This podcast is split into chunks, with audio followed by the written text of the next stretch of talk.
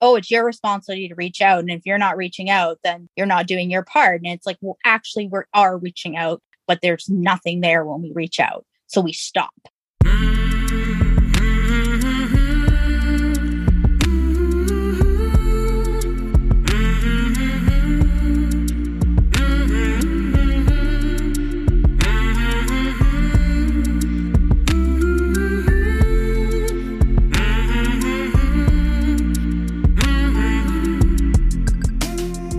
Hey there, my name is Sean, and this is Suicide Noted. On this podcast, I talk with suicide attempt survivors so that we can hear their stories. Every year around the world, millions of people try to take their own lives, and we almost never talk about it. We certainly don't talk about it enough. When we do talk about it, many of us, including me, are not very good at it. So, one of my goals with this podcast is to have more conversations and hopefully better conversations with attempt survivors. Huge thanks to everyone who's joined me here since we launched back in mid 2020 and everybody who listens. If you are a suicide attempt survivor and you'd like to talk, please reach out.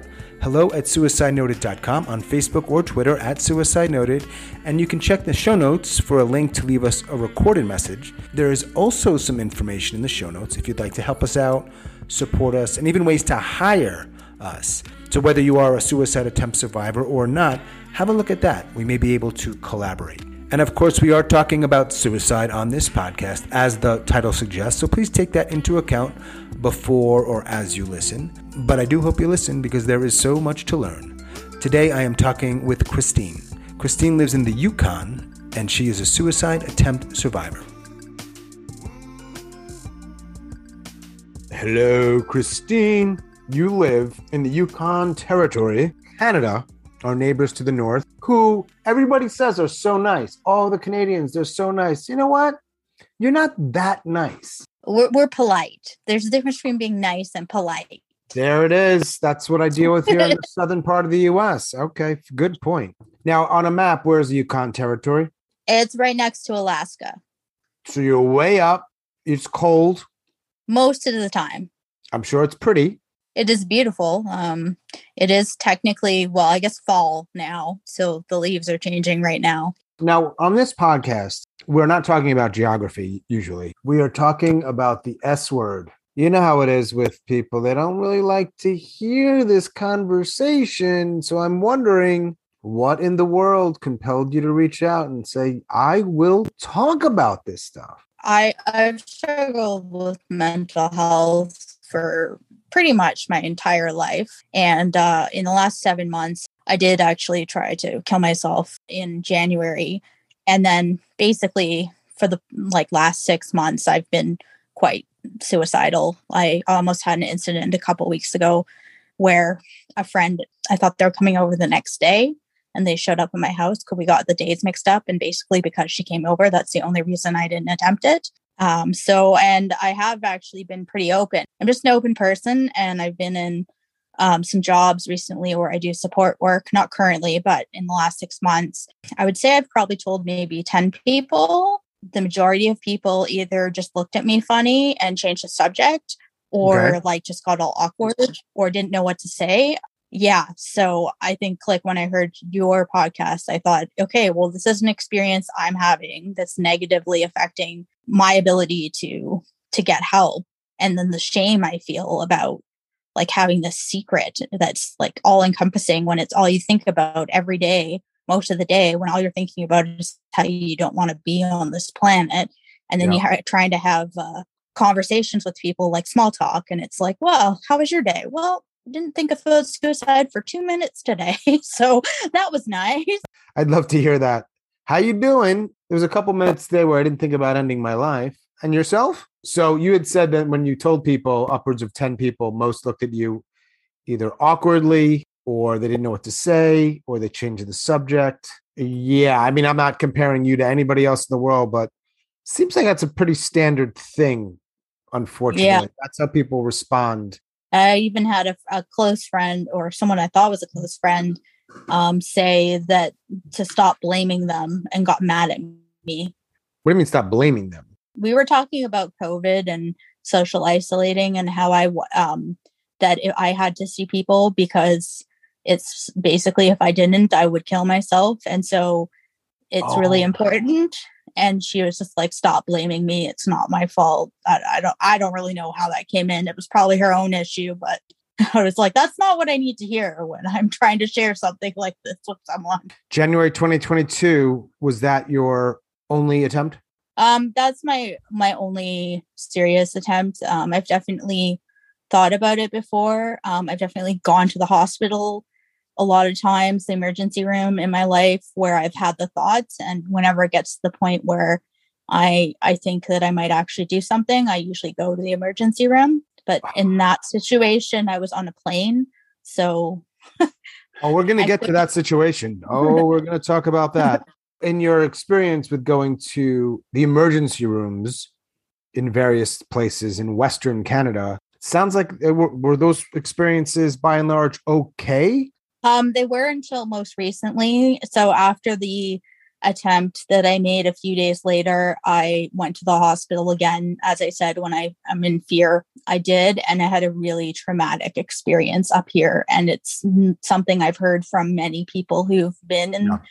in in the hospital, particularly in the north. Um, part of it is because of lack of resources and being so remote. But I don't know. There's only so much of that you can kind of use as an excuse before. I know, right? Yeah. Like, stop. Enough already with this bullshit. So that, and so you're talking about the, the you said the traumatic experience up there. That was the January 2022. Yeah, and I probably will never go back to the emergency room after that. All right, let me ask you a few questions and then we can, with your permission, make our way towards the beginning of 2022. Sure. How old are you? I will be 40 very shortly. I just like to get background. You live alone. Yeah. I mean, I was going to school for seven years to get my bachelor. So Yeah. I was just renting a room. It's been a Mhm. year since I graduated. So I am actually moving out to it. The housing market up here is just insane. Um, but I found a bachelor suite and I can get a cat. So I am I'm I will be moving out shortly, but I have been living sort of renting a room. And then I also because I go to school, it's kind of like every in the in the summers I I used to work for um some seasonal work. So sometimes I'd, I'd move out of town into a more remote, even more remote area and work seasonally. So I've kind of every six months for the last seven years, I pretty much move until now. When you hear the word college, you're thinking more like 20s, maybe 30s, right? Yeah. I'm curious if you're open to sharing sort of what was life like 20s? Was that a, just a very different experience for you of the world? Um, yeah. I mean, I lived in Vancouver. It's, I, I like, I don't know if you know anything about Canada, probably not, but it's a very expensive city. Yeah. um, low wages, expensive. I was like renting half of an attic with a curtain on the door, working like pretty much 60 hours a week between multiple jobs for five years. I did try college a couple times at different things. And basically, because of mental health issues, I just ended up having, and like life circumstances, I ended up having to quit all the time. So when I did move to the Yukon, I started what I call my recovery part of that is I always wanted a degree. Like I always just expected I would get one, and I wanted to change uh, career paths. So, and they have uh, a program here where you can do the full university degree, but at a small college. And so that really appealed to me. So I, yeah, when I was 32, I went back to uni- college slash university and I finished that degree. A lot of work managing being in recovery, Congrats on that. Really. What's the degree in? uh, environmental science. In the Yukon? Hell yeah. I love it. Why did you go from Vancouver to the Yukon? I love traveling and I always wanted to travel. And so I randomly found a job actually in more remote BC. Um, they gave me a week. I decided, okay, I'm picking up my life. I'm heading out. So went there for a couple months, didn't work out. Uh, went to Banff, Alberta for a couple months. And then Ooh. I was trying to go to the East Coast, but I saw I was just applying random things on Craigslist back in the day when Craigslist was a thing. And they were um, advertising for a position just as a cashier at a grocery store, a gas station at this very tiny village of 500 people in the Yukon. And I thought, well, okay, why not? And so I got that job. Yeah. And I thought I'd, you know, go up and travel a bit and then I kind of would come back. There's just way more opportunities up here. And the university up here seemed like a better fit for me rather than going to a big one down south where there's like 500 people in every class and Right. not really a lot of support and stuff. So Yukon U. Here we go. yeah, that's exactly actually what it's called. Is it really? What's the mascot? It's got to be a moose. Uh, it used to be a raven. I don't know if they've changed A- it. A raven? Yeah. Of all the mascots, you're picking a raven for Yukon U? Come on, someone should lose their job over that. It possibly could be a crow, and it's actually a First Nation thing. Oh, okay. Um, now I'm the white guy and I'm an asshole. I know. It's a very indigenous culture up here, so there's a lot of stuff that um, is sort of on the local people. I hate when my white maleness is called out. Like that's it's actually a native thing, you fucking idiot. Yep. Okay, not talking. All the while, when you're growing up and you're doing all the things you just shared, and you said you had some mental health challenges, are you ever thinking beyond a sort of in an existential way or a philosophical way about suicide? Probably on and off for most of my life. I know when I was in grade seven, so I think I was like 11 or 12, I wrote this. I used to write poetry and I wrote this really depressing poem about my heart bleeding. And Mhm. even then, I realized at the very end, I was like, if I don't make this positive, everyone's going to worry about me. So I made the like last stanza of the poem, like, and everything gets better and, and I feel okay. But that's Mhm. not how I felt. right. I was bullied a lot when I was in el- elementary school. A lot of like female, well, I mean, I'm technically um, non binary, but like whatever, my body is female. I grew up with being treated like I'm female. It's different than n- not physical bullying, a lot of like um, lies and gossip and yeah. you know, blaming stuff on me that I didn't do kind of thing. And I also grew up in a really rough part of town. Like when I was 12, my um, brother was at the park and he there was some kids with guns or they said they had guns and so he told my mom and she called the RCMP and then they threatened to kill me and my brother and then it became like a whole thing at the school like it was fine we were never like i never saw a gun out of the experience but still to be like 12 and have your life threatened by other 12 year olds is kind of intense. Right. so recently in the last two years and this will go back to my childhood but i was diagnosed with adhd when i was like six years old my mom brought me to the doctors because i had behavioral problems and keep in mind this is the 90s and i was female and so they did a barrage of all kinds of tests like physical saw a psychiatrist had like an allergy test had some really long blood tests and eventually they just came back with my parents needed parenting classes. 38 years later, it turns out all the symptoms are ADHD. Now, in the last like four months, I finally got on a medication that works for me, and like 90% of the symptoms are gone. Does that piss you off? It makes me very angry. I Right. mean, because I've a lot of people would think, oh my God, you got the medication, you're feeling better, great. But other people would also be thinking, like us, well, you just fucked up three decades. pretty much. That's how i feel. Like i also had some like uh, i- like impulse control issues so addiction i've struggled with. Um, i had an eating disorder for most of my life which had to do with binge eating and not being able to control my eating and then using and like literally within four months i stopped smoking pot which is very legal in canada. I didn't even try. It just magically stopped all of a sudden i was like oh i haven't used it for like three weeks and i used to smoke a lot and I've been smoking cigarettes for like 20 years and I also just stopped. This is from one pill. Literally, yes. All right. I'm glad that, that you're able to at least some of the stuff is positive in that respect. Yeah. Despite getting properly di- diagnosed, which was earlier than January 2022 or no? Yeah. It was must have been 2019 because it was like the November before COVID hit. For two years, you're on this medication and it, there's a lot of positive things happening. Oh no, I took me we tried it took me a year and a half to get the right medication. I've only been on it for like 4 months. Okay. So the medication came after the attempt. Yes, it did. All right. What Mhm. is happening in your life up in the Yukon? We're in the middle of COVID. We're moving towards 2022. Are there things Mhm. happening in your life, particularly upon reflection, you're like, shit was going south? Well, I had, I would call it cumulative effects. Within four years, I had, I was dumped four times. I would say at least two of them were like fairly serious for like the short amount. Like there were seven or eight months. Like we all said, I love you, and vague talks about future and things like that. And so it wasn't necessarily, they were just like one after another. So I never really had time to like grieve and process like the previous ones. So when the last one happened, it just hit me really hard. When was um, that? November. It was right before Christmas in 2020, I believe. And it's cold as shit and dark as fuck out there. Yeah. it's my podcast. I can curse. I mean, I don't know if it makes for great listening, but I'll do what I want.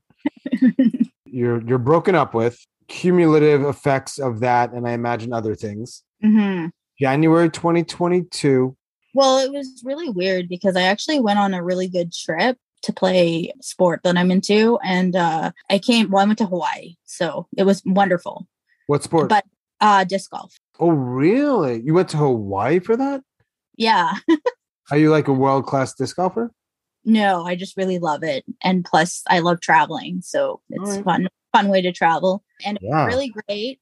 And then I was on the plane back, and there was just like some stuff that happened with the airline attendants. And I started having a panic attack and I had my pills with me and I just looked at them and I was like, I don't know how much this is, but I don't want to be in this situation. So I either want to die or fall asleep. Whatever these do, I will just take them all. So I took them all. It did neither.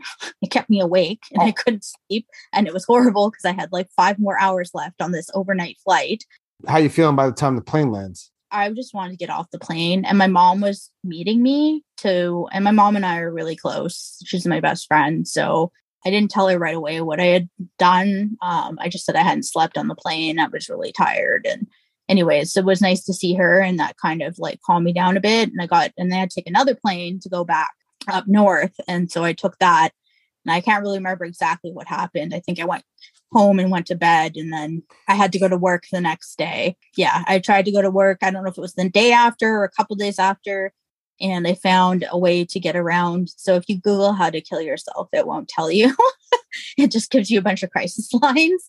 I had a, a counselor years ago who told me a story about someone she knew who had tried to jump off a building and ended up a, it was unsuccessful and they were ended up a paraplegic and their life was like 10,000 oh. times more horrible. That kind of always is in the back of my head and i that's kind of my, one of the reasons i haven't done it before is because like if i'm going to do it i want it to be successful. Well i don't you want the suffering to be gone. You don't want to increase your suffering. So anyways i i found out how much of my medication i could take and then I it was all I could think about. I was at work and I couldn't think about anything else. So I texted a friend and they said, go to the hospital.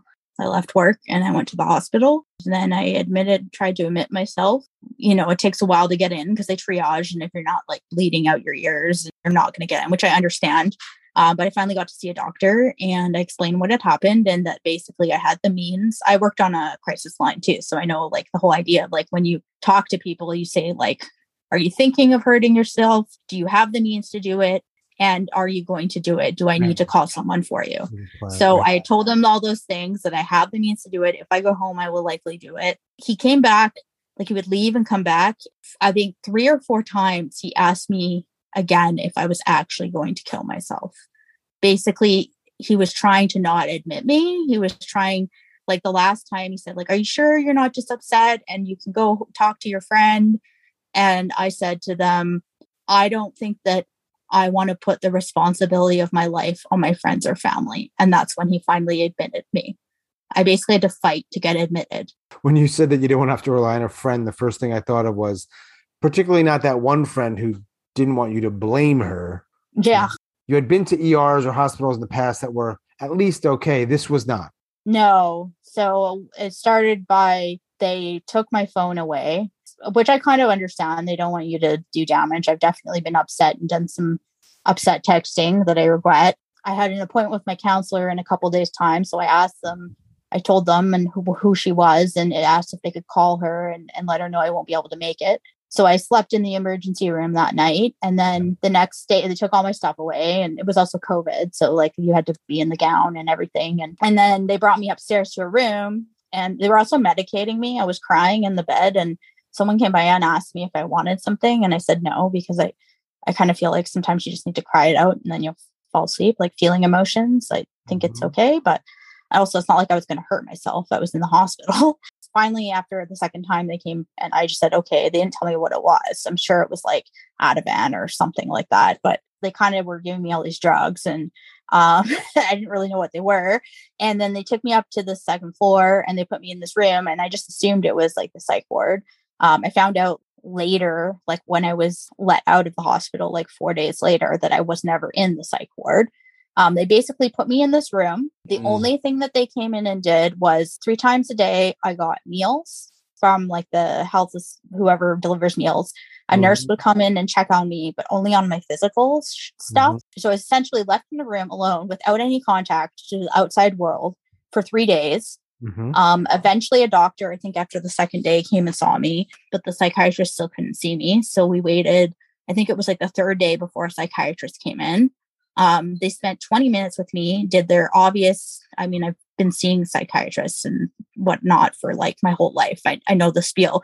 They had like literally questions on a paper they were going through and asking me 20 minutes diagnosed me with cannabis use disorder and borderline personality disorder it's only 20 minutes finally they were like okay we're going to change your admitted status to um, voluntary so i could leave and so that was on the friday i think i went in on the monday or the tuesday and it was like friday and so they were like okay well we're waiting for a report and we'll let you out then they like never came back and it had been like the two hours that they had said it was going to be. And finally, a nurse came in and she was like, Oh, so did you want, are you going to leave? When are you planning to leave? And I was like, I was waiting for you to come back and tell me I could. And she's like, Oh, you could have left like an hour ago.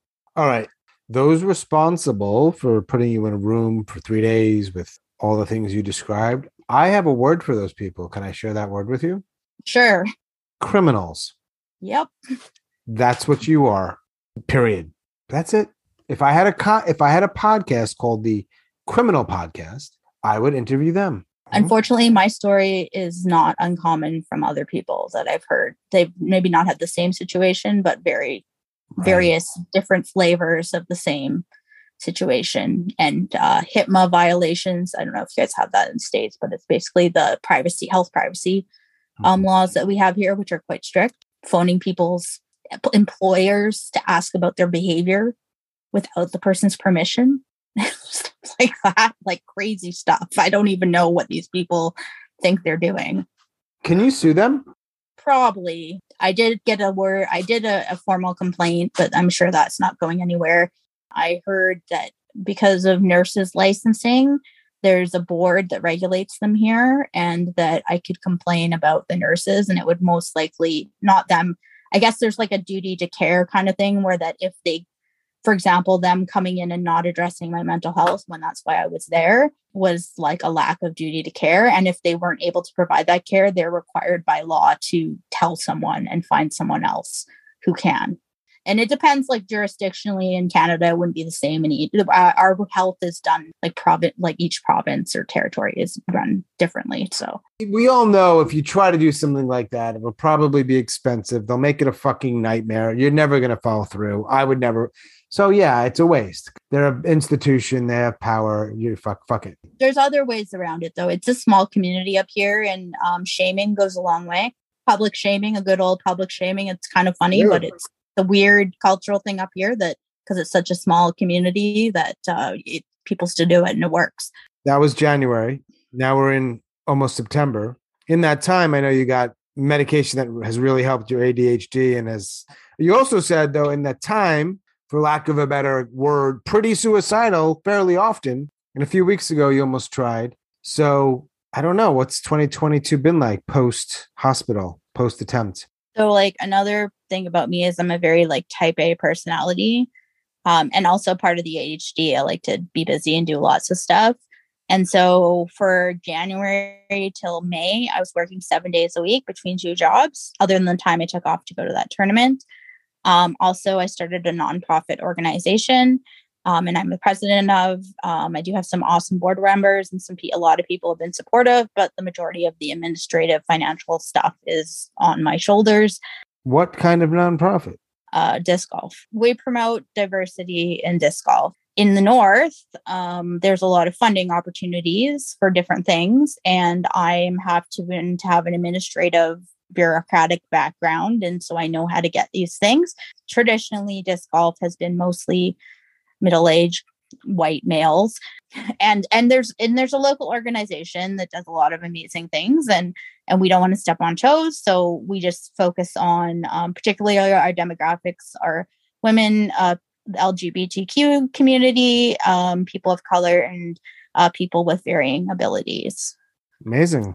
It was a thing that like became a coping mechanism for me. Like it really, in a lot of ways, saved my life. Just going out even by myself when I was upset, I would just go for a disc, and um, it was really helpful for me. And I just I want other people to be able to like have that opportunity that, you know, maybe it's not going to be for everyone, but if it, oh, you know, yeah. if it does save one person's life, you know, then that's good enough for me. All right. So you got really busy doing things because you said you're type A, and that was one thing you did in 2022. Did you come close again in that time since then? A couple weeks ago, I put in a lot of work to bring some people up here for an event and i don't know why but i i have a weird thing about being left out it's a really big trigger and yeah. they came up here and were hanging out with other people and and not me and i got all in my head and like i'm not going to blame them because there was a lot of shit going on and there was another trigger that someone posted about their ill treatment in the hospital as well more recently and it was just kind of like the comedy of errors and everything kind of aligned and I just started deleting people off my Facebook and I I was on like four or five boards and I just started resigning from all of them and I was basically like I'm going to close up all my ties. I didn't even know. I just was like I'll find some cleaner in my house and I'll drink it. I don't know what I have. I'm sure I have enough of something. Um, and then a friend came over it was a really good chat. It was like not one of the negative experiences I've had with some of the other people. You know, they shared some stuff about themselves and I shared about what I was going on and chatted a lot for quite a few hours. And that was just enough to sort of take me off the edge. Also, my I had a couple events that weekend and I just got to this wall where I just couldn't pretend anymore. Like I kind of spent the last year pretending I was okay and putting on this happy face because I'm like the face of a nonprofit and I couldn't do it anymore. It was like my body was just done with pretending that I was okay. Was that near attempt two or three weeks ago, about the same time you put suicide into Spotify or Apple? No. Um, I found you guys. Just to be clear, there's one guy. One guy. It's one not guy. plural. It's not plural. It's a guy. You know what? It was I got COVID and I got stuck in Vancouver, and I think that's when it was, or it was shortly before that. And it was more because I wanted I wasn't actually looking to commit at the time. I wanted to hear other people's like experiences. So I I did 12 step recovery mostly for food addiction, but I know from years I was in it for 8 years and the biggest thing I got out of it was being with other people that have similar issues and not feeling shame about the right. shit, like able yeah. to like like that peer perspective and like I guess that's kind of what I was looking for and then I found your pa- podcast and I was like, oh, this could be interesting. This looks kind of like what I'm looking for. I'm glad you found it. I think like the biggest thing, and I was talking to a, another friend that I, I chatted in a good chat about this this topic about often people like the first thing they go to is you're okay you know we love you you're great and it's like no i understand i'm a great person i don't want to be here anymore and like validation for me is a key. And it's like a thin line because you don't want to say, yeah, go ahead, do it. But sure. saying, like, sure. you know what? I understand how you could feel that way. Wow, it sounds like you're going through a lot. Those sure. words in themselves can like change people's lives. For me, anyways, that's my experience. And my yeah. big experience from like working on like the suicide hotline as well is that's kind of basically what we do. We're trained to do. Right. I would add to that because you know people will like learn that and then say those words but they don't understand why it matters. It really helps to understand why those words matter.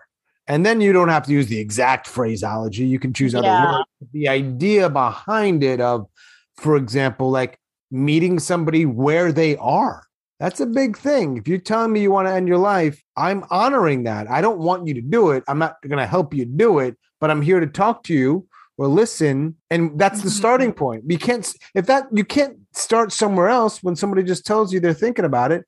That's got to be the starting point i think. Yeah. I just fucking told you. You can't undo that. You can i don't think people who say well you're loved or i love it they're not necessarily saying otherwise but they're not really being inviting into okay let's let's let's go there. It's like crawling down in the hole with the person and just sitting there with them as opposed to like trying to fix or solve the problem. Well, you're right. What I've learned is that when people people get that, the problem is most most of the time, not always, there's some kind of conversation happening, right? Because I think people Yeah. can understand. Just sit there with them. They can get by. The problem is when we start to have a conversation.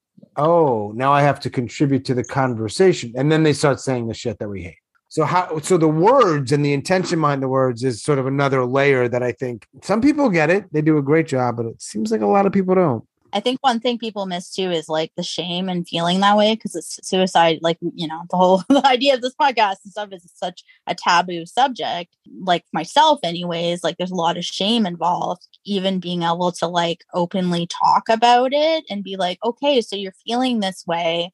What's going on for you? It kind of gets rid of that shame for me and allows me to like connect with the person.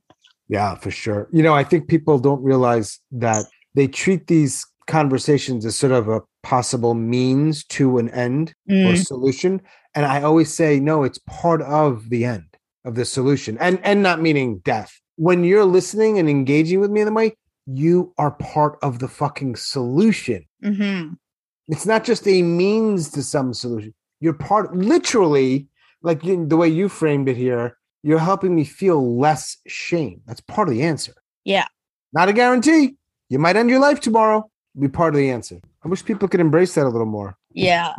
Well, and, and one thing that frustrates me, and I don't know how it is in, in elsewhere, but in Canada, we've gotten to the point where we're talking about mental health, but we're not really talking about it. We're talking about talk, like it, the, the the tagline is always like, "Let's talk" or "Reach out," or you know, someone's post. Everyone posts on their Facebook if you're feeling depressed or having a hard time, reach out to me. But like the amount of people that post that and then you actually reach out to them and they don't know what to do, and it's really not their fault reach out and then there's no help. it's like, okay, well, thanks. 100%. Yes. No doubt about it. It's also like putting the responsibility on the person who's suffering from the health issues and but usually like you know as some people not you know some people say you're not everyone who's suicidal is um has mental health but a lot of us do Yeah. but it's like oh it's your responsibility to reach out and if you're not reaching out then you're not doing your part and it's like well actually we are reaching out but there's nothing there when we reach out so we stop I could not agree more. I think it's people usually talk what they and they also stop talking, right? hmm Like there are people that never reach out, sure. oh for sure But there's a lot of people that do reach out, whether that's formally to a doctor or informally to a coworker, whatever, and they are they are shut down in myriad ways, and so they stop talking. In my experience, in my conversations, and so I think no, the emphasis should not necessarily be on the person to reach out. That's part of it. A bigger part for me is when someone reaches out to you, what do you do? Nobody teaches us this stuff. hmm So yeah, you're not going to be very good at it probably, but it would be good to know that you're not. Have a little awareness. hmm Imagine Christine if someone said to you in tho- those moments, "You know what? I want to be here for you. I don't know how to be." Wouldn't that be a pretty cool starting point? Even if they didn't know have all the like they didn't they weren't amazing interpersonal empathetic communicators, but they just started there. That's kind of for me that would feel pretty good. Well, it's almost they're almost making themselves vulnerable themselves. So even by sharing that, it makes it better because you're in a vulnerable situation. So it kind of creates this equal vulnerability as opposed to this like, well, I'm a normal person and you're this person with problems kind of thing. Yeah. Because I think when you're coming from the perspective of above, then you're more inclined to do the, well, here's the answer, or here's the diagnosis, or here, let me Mhm. let me share with you these platitudes, or let me tell you about the world and my fucking amazing pontifications. It's like, I'm not asking for any of that shit. But if you're coming from like equalish, I think you're just less inclined to do that. It wouldn't make sense to do it.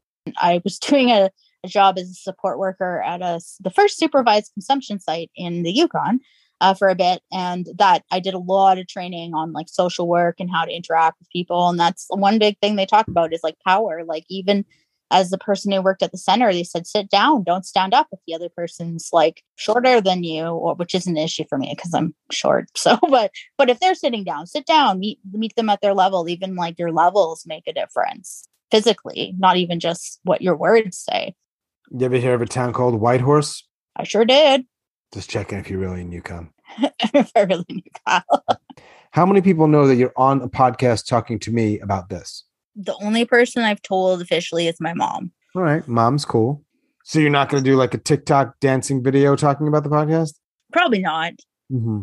Do you think you'll listen to your episode? Um, yes, I'm going to be honest, but I, I like listening to myself talk. So yes, you are you are in the minority. That is not a question I've asked much, but for some reason it pop- popped up recently and it just got me thinking because I learned of a few of the conversations I've had where they didn't listen. I was like, interesting. Okay, I get that. Okay. Also, it could give me a different perspective on, you know, hearing yourself third party talking about this stuff rather than it being in your head. So it could be helpful in that way. Right. It sounds like from what you shared, you do have some people in your life, including mother and some friends, that you can have these difficult conversations with. Yeah. And don't leave out my dad. He actually came up and stayed with me for a week after I was in the hospital. So he's also, I mean, I won't talk about him because this is his personal shit, but um, yeah. When you were thinking about, when you attempted to end your life or were ideating about it, did you think what happens after I die? Nope. Never thought about that. Didn't care. Done.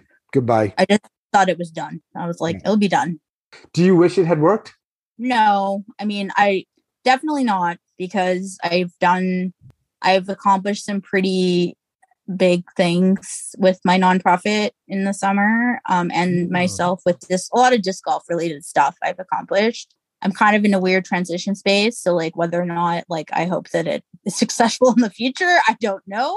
If I if I do try again, I'm not planning to at this point, but you know, it's been a big feature of my life for a while, so I wouldn't be surprised if the thoughts come up again. Well, you just stole my next question. Whoa, no. well, you know, I always ask, might you try again or is it a possibility? But you kind of answered it.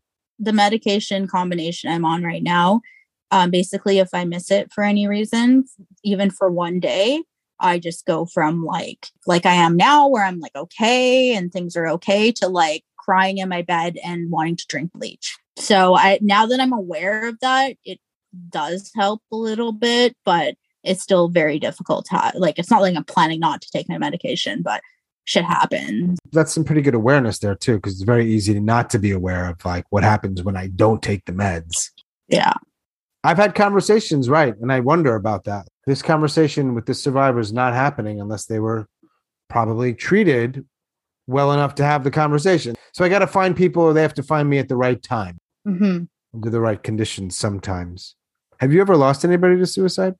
Quite a few people I know. My first ever boyfriend, not while we were dating, but years later, he uh, posted a a really depressing note on Facebook and I saw it and I was like, okay, well, I haven't talked to him in a while, so whatever. And then the next day I went on his Facebook and there was all these RIP Jeff. Wow. And he had done it. And then yeah, and another guy I dated briefly had had actually shot himself mm. um, in the cabin and family friend of ours hung herself. And wow, apparently I've known quite a few people. Yeah. Are there any myths around any of this stuff that you want to talk about or dispel? I mean, the biggest one that I would say is like, you don't know what someone's going through and like what internally is happening, maybe a lot more than what is showing on the outside. Here's like one I always say, and with the medical community, it sucks, but I'm a type A personality. I'm not going to slowly go downhill.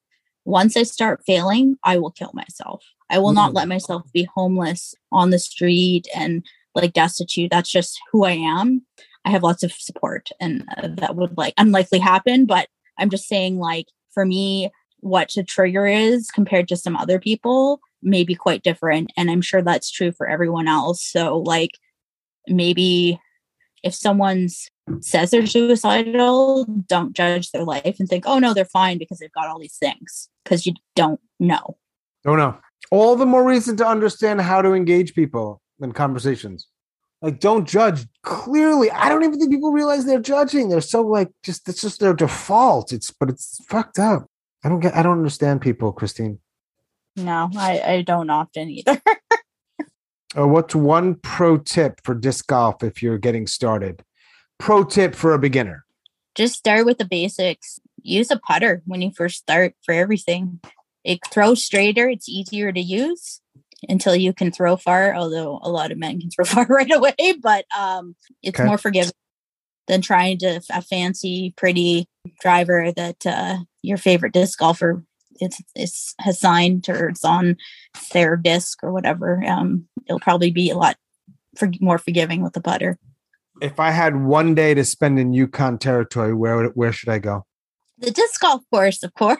oh, here we go. Like you can't choose one place. Like right. any anywhere, you can literally walk five minutes out of town, and there's a trail somewhere beautiful. So, what else would you like to add before we bid each other adieu? From what I've learned on the crisis line, if someone does say they're suicidal, to check and see, like to check and see, do they have the means? Ask them if they're safe you know, do they need help called? And if you want to go over this, if you talk to your local crisis line about it, I'm sure someone like if you want the information on like how to talk to people in this situation, I'm sure they will hook you up with training or give you some kind of advice in that way. Um, if it is something that someone wants to be able to um, to be able to like talk to someone if they are coming up with these with these uh, problems. We can hope for that for sure. Yeah. Well, I appreciate you talking with me, being nice, being kind, being open, being all those things. I appreciate it. Others will certainly appreciate it. Yeah. Well, thanks for doing what you're doing. Uh, good to hear other people's stories for sure. One other thing I didn't add, I want to imagine, I would imagine big country, big area, rugged people. And it's the same in the US and the West in some ways, many ways. And there's a lot of people, especially men, who are struggling and they, you know, they have guns and they have pride and they have macho ness and they don't have a lot of friends. There's a lot of like problems that add up. And so they're in a sort of mental health crisis. A lot of people are trying.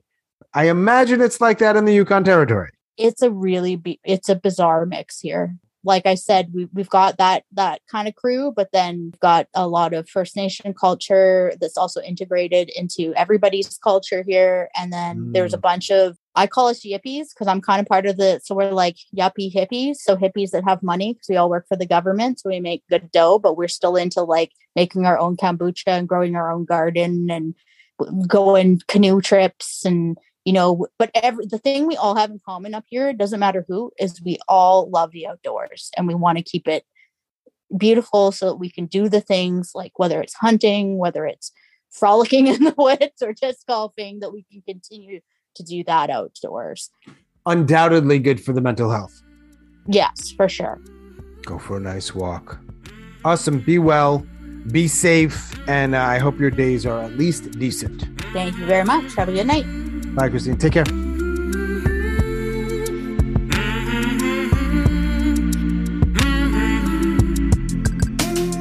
As always, thanks so much for listening and all of your support, and special thanks to Christine in the Yukon.